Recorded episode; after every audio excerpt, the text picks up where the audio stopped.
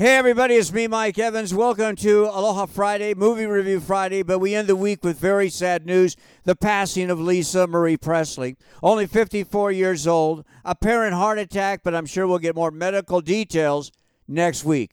Lisa Marie Presley, 54, gone. Rest in peace.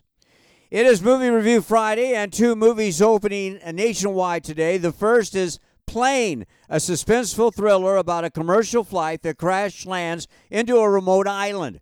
And while the passengers survive, they soon learn the island is occupied by a rebel gang.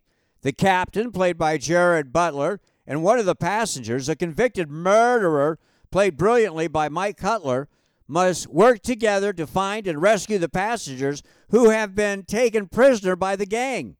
Not a complicated plot, Great action, solid acting, and surprisingly, even a few laughs sprinkled in. Rated R, 100 minutes, Plane, three stars. The other movie is A Man Called Otto, Tom Hanks' latest film. And once again, I disagree with Rotten Tomatoes.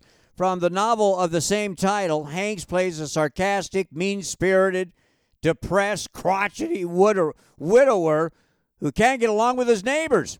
However, when a spunky pregnant neighbor moves into the neighborhood, she makes it clear she is not intimidated.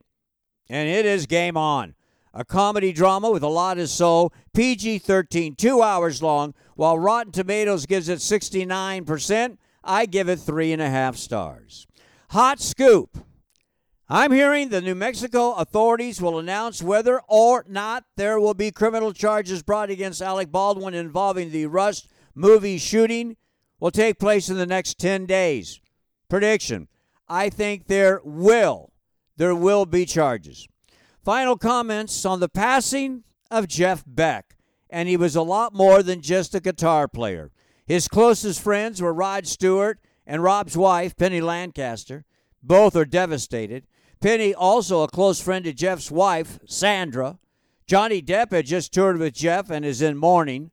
Jeff was also a huge, huge animal activist and an active member of the Folly Wildlife Rescue Trust and a member of PETA.